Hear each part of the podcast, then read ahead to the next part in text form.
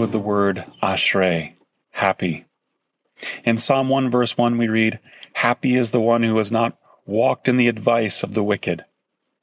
The happy one has not fallen for the distractions of the wicked, but stands grounded in holiness in the congregation of the Lord without guilt or shame, because of his graceful forgiveness.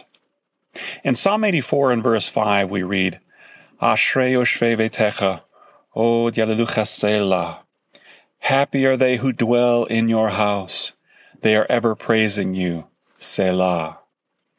The Psalms, in which we find the broad scope of human emotion and experience, open with a simple word happy. Why? Ashrei, happy, denotes something much deeper than is expressed in English. It is a condition of spiritual and physical health and well being, the feeling of relief from a load being lifted, of finding what you've been looking for.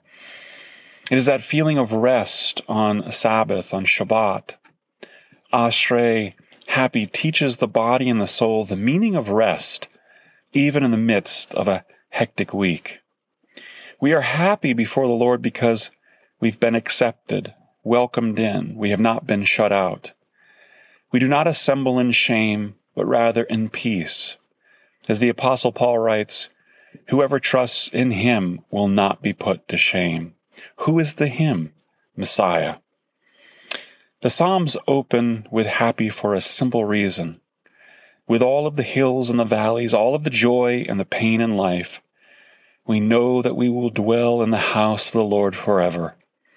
And that is a great relief, bringing all of us happiness in joy in the Lord. Hallelujah. Selah. Amen.